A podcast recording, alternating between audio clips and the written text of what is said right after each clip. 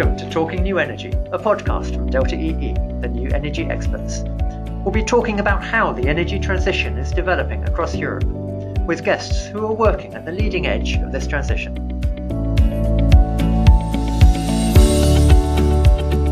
Hello, and welcome to the episode.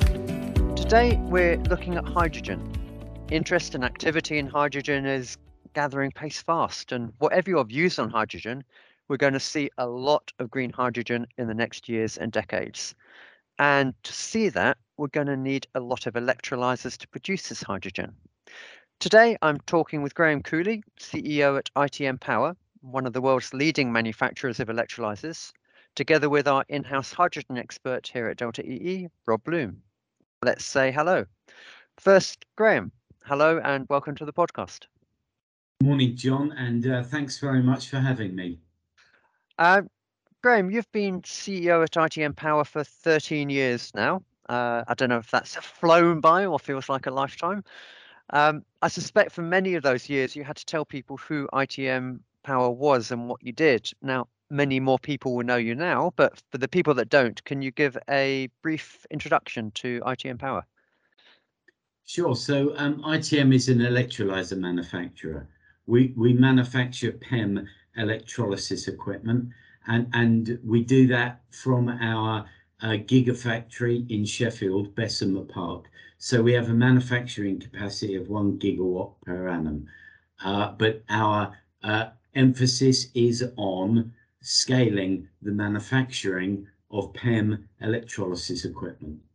And you're you're selling the electrolyzers all over Europe, all over the world. Any particular geographies or markets? Yeah, so uh, we, we currently have a backlog of um, uh, over 700 megawatts of equipment. Um, and um, we sell that all over the world. We work uh, very closely with Linde Engineering, who are our EPC partner. So Linde look at scaling the deployment, and we look at scaling uh, the manufacturing of the modules. So it, uh, we are have a global footprint by virtue of the fact that we have a joint venture with Linde Engineering called ITM Linde Electrolysis. And of course, Linde have 30% uh, market share of uh, industrial grey hydrogen. Right. So you you make them, and Linde will install it and design it and do the engineering uh, around that to provide the installation to the customer around the world. Absolutely, that's yep. that's correct, and and uh, we've worked with Linde now uh, for about two and a half years on uh, large scale deployment, and our emphasis is on using green hydrogen to replace grey industrial hydrogen, which by its nature uh, are very large electrolyzers. So we're looking at electrolysis equipment from 20, 100 megawatts, that that sort of size range. Okay. And can you give our listeners a feel for how quickly you're growing?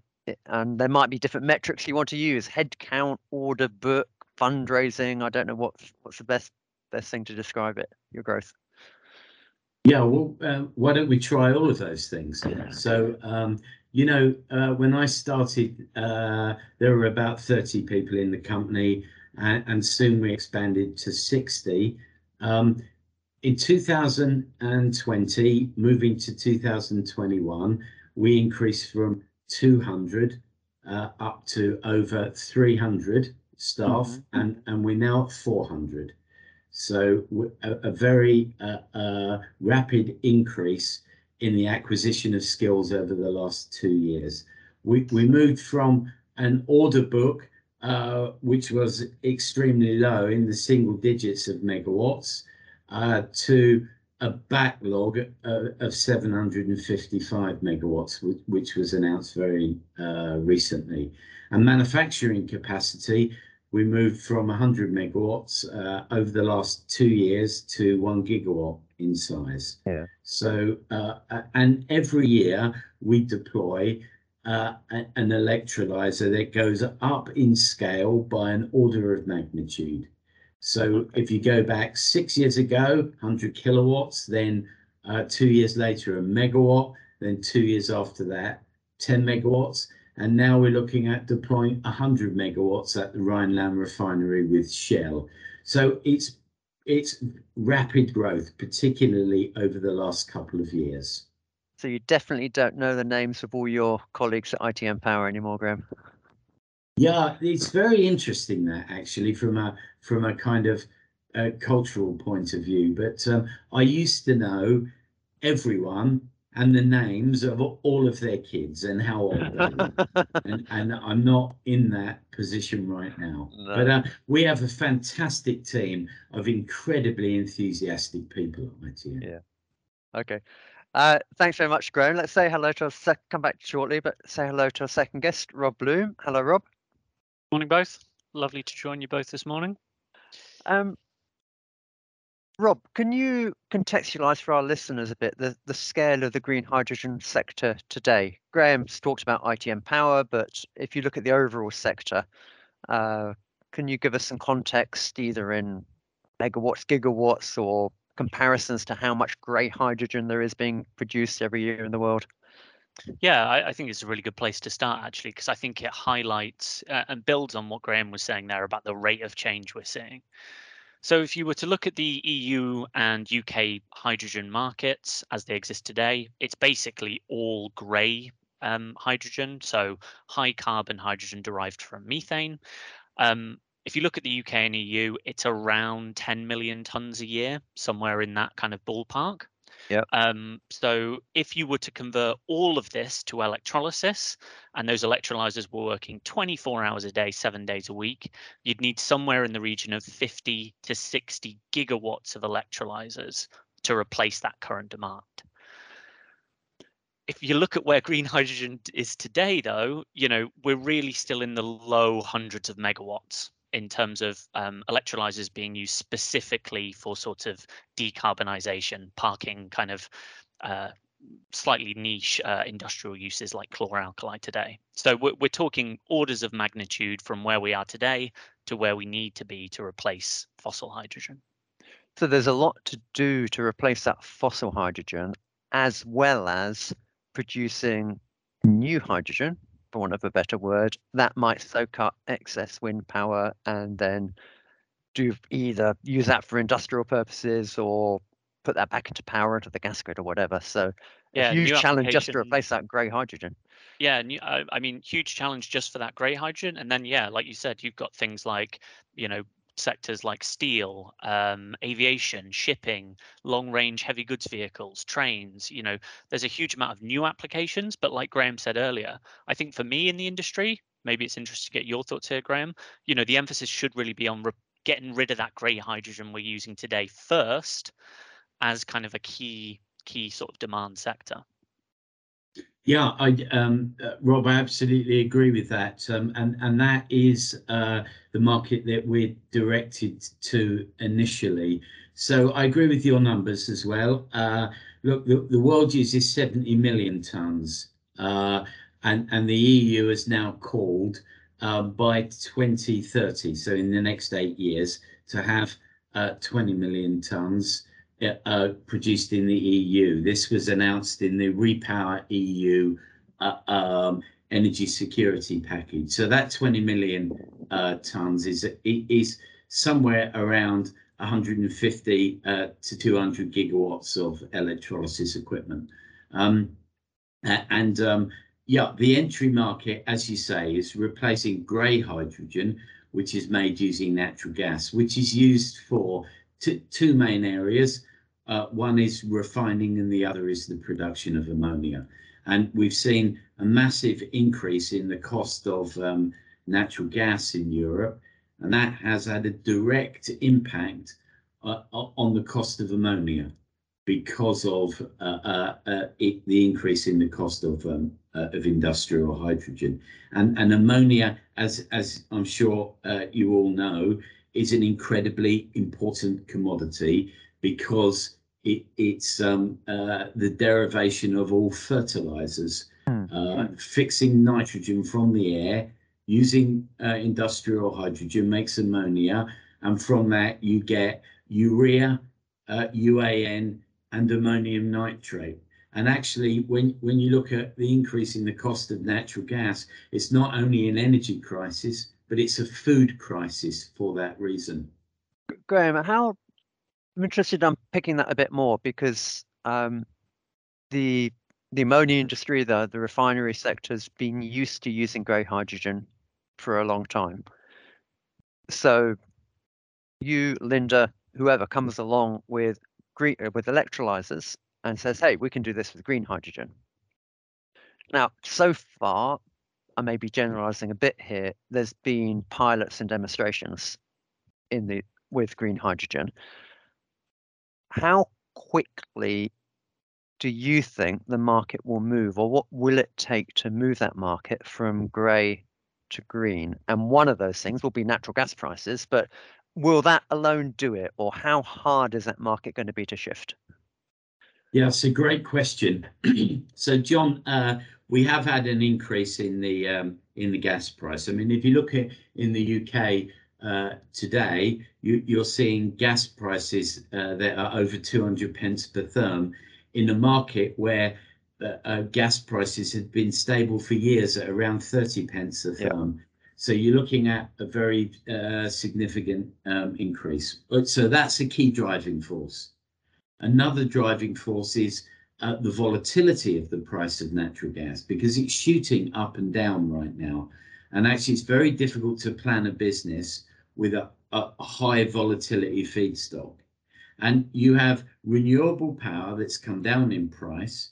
And if you connect an electrolyzer using a power purchase agreement to renewable power, you get zero volatility, mm. as well as having price parity, as well as having energy security, as well as having energy storage for your renewable power. And, and also you get net zero, avoiding a carbon price. So all the arrows are in the right direction for hydrogen. But your question is, what does adoption take? Is it yep. just about those things or is it about something else? And there needs to be an investable business model with a positive rate of return that there is investable, bankable projects. And bankable projects require long uh, uh, duration policy and they require an incentive. So look, why do they require an incentive if we yeah, got to cost parity? That was what the, I was going to say. You know, with all those arrows pointing in the right direction that you talked about, how much of an you know is there still a big gap that an incentive needs to fill, or is that gap a time limited gap while you scale up and bring the cost down? So this is exactly my point, John. Uh, how do you design an incentive for green hydrogen when it's actually in the money? Mm. And, and and and and this is the question. It's only in the money right now because of the price of natural gas and the price of renewable power. Um, will it will that be the case in the medium term? And and is the current uh, natural gas price an investable proposition, or is there risk in it changing? Okay, and, so and this is this is the thing that needs to be squared. So it might not be bankable because you're basically taking a bet on the future natural gas price. Correct. Yeah. Rob, how do how do you see that when you're looking at uh, projects and talking with people in the market about whether it's refineries or, or other sectors that how close is hydrogen to to being a a market rather than a pilot and dem- a commercial market rather than a pilot and demonstration market? Yeah, I mean, I think that's a that's a really good question, John. I mean, if you were to look at kind of the activity today, uh, as as far as I know, kind of the one of the biggest electrolyzers working in Europe today, specifically for green hydrogen decarbonisation, is kind of the first phase of that refinery project that you've got, uh, REFHYNE, as far as I'm aware, Graham, at about 10 megawatts. Um, now, another of ITM's projects, this is a coincidence. I haven't just listed all of ITM's. Uh, uh, other manufacturers are available. Yeah. Exactly. Um, is the 24 megawatt electrolyzer at the Leuna chemical plant uh, near Leipzig in Germany as well.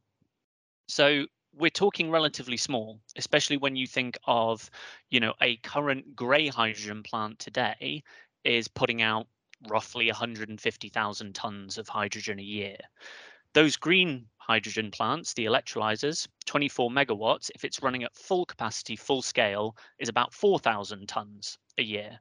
So we're still a couple of orders of magnitude out.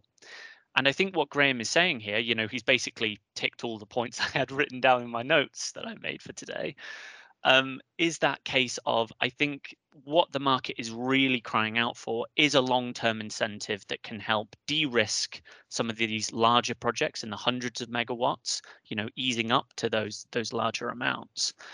Um, and we're starting to see that. You know, in the UK, we've got the low carbon hydrogen business model, which is essentially a contracts for difference on hydrogen production. Um, the Netherlands has had a scheme called the SDE++, which has kind of um, tried to incentivize running electrolysis as well.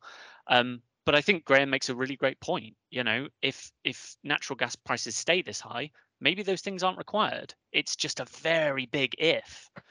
Um, so I think we're in a difficult part now. You know, some people call it I can't remember exactly what it's called, but technology development. You you reach a trough of a, a difficulty in scaling up. You can attract money to do the pilots and the demos, and we know it's going to make sense in sort of five or ten years. But we're stuck in that point where you need a bit of a push to really get these things scaled up.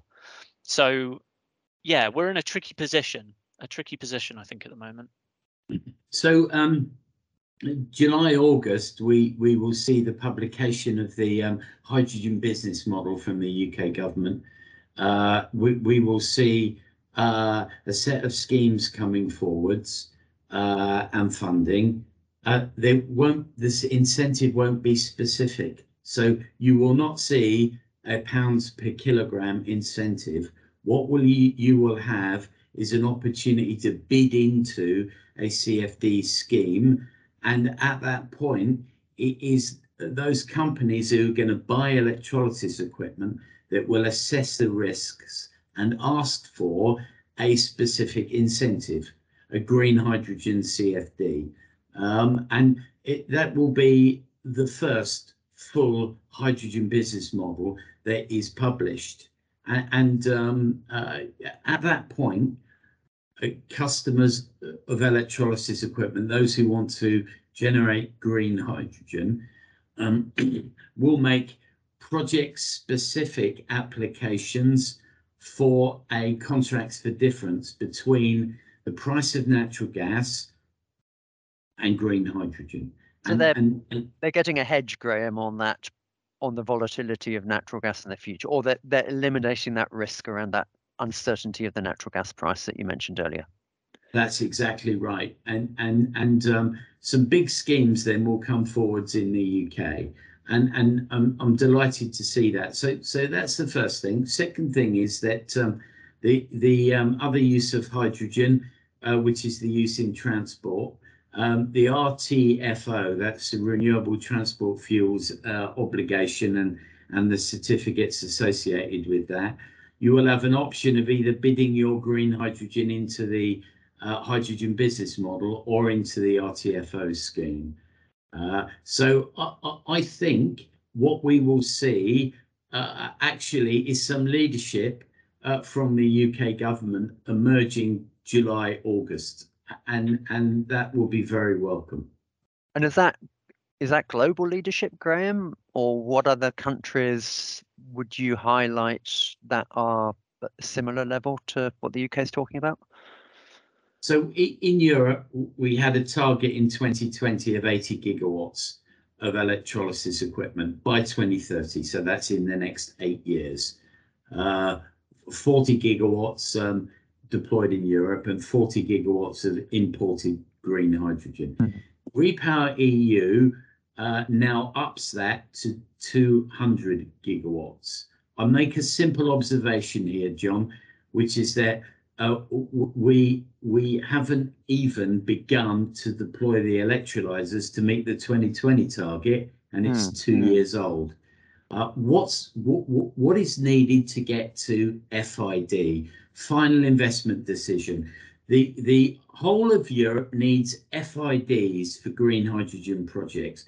And the reason we don't haven't had them is that the um, important projects of common interest, which is where all the big companies have lined up to deploy green hydrogen, those haven't been uh, uh, gone through the process of being agreed. Okay. So policy is now holding up industry, not the other way around. And Graham, how how hard is it for you to scale ITM while you're waiting or influencing or lobbying for those policies? So the market's developing at a certain rate. You're growing at a certain rate. You talked about your order book earlier. How difficult is it to keep the investment flowing into your growth and have the confidence that the market will come and develop at the right pace? Is that challenging or or is that manageable? So I, I think it's very manageable now because in October we raised 250 million Hmm. uh, with a plan to get to five gigawatts per annum of manufacturing capacity by the end of 2024. Okay, now we already had uh, resources of, of over 100 million. So we, we, we've got uh, about 380 million of uh, cash resources on our balance sheet to take us through. Uh, we clearly need demand and we need FIDs for the Yep. projects that we have been working on. But we have a backlog which keeps us busy and we are ready to expand as those FIDs come through. So you've got a pretty good runway then to keep you going until until they come through.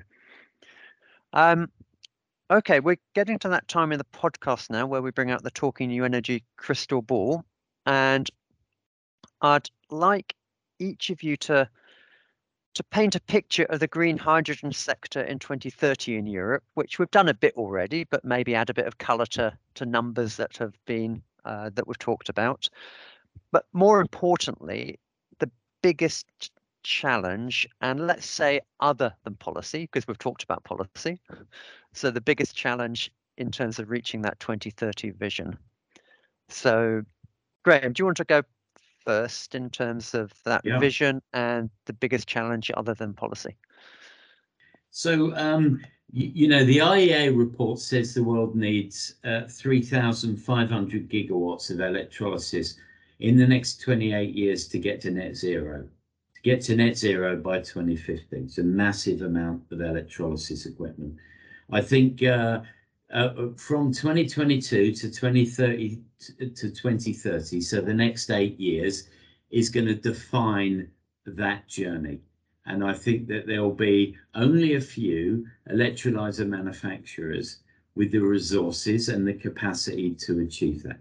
And I'm absolutely sure that ITM Power uh, uh, will be one of them. We Um, will see gig, we will see gigawatt scale projects in 2030 on a regular basis. You need a gigawatt of electrolysis to decarbonize a refinery or an ammonia production. So we we- in by 2030 they will be standard electrolyzer uh, uh, projects. I also think that by 2030 we will have deployed a very very significant amount of renewable power.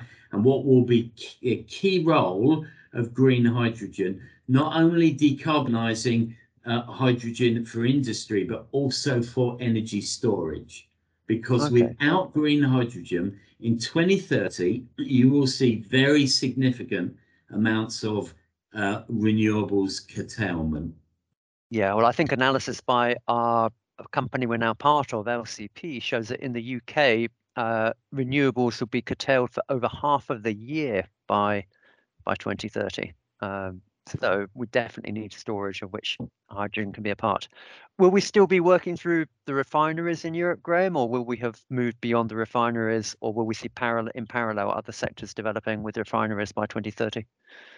So, uh, renewable energy directive says that we that all refineries need to make 14% of their products renewably by 2030.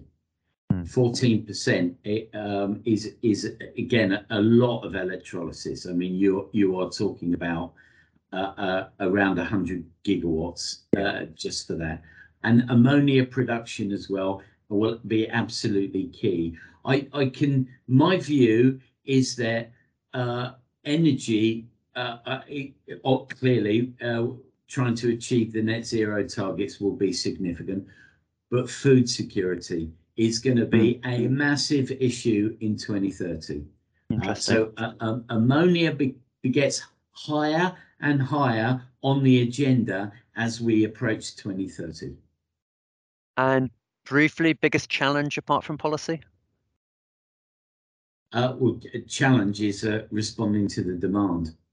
Right, uh, keeping up. Manufacturing capacity and responding to the demand. Yeah, and is that a function of raising? Is that a function of just of time and money? It, it, it's a function of uh, um, a, a, number of different things. Backing from the city, uh, yep. about uh, you. You have to be the world leading ele electrolyzer module. It's cost, performance, lifetime, all of those things as well. It's technology driven and it's cost driven. Uh, I mean, it, uh, the technology is modular.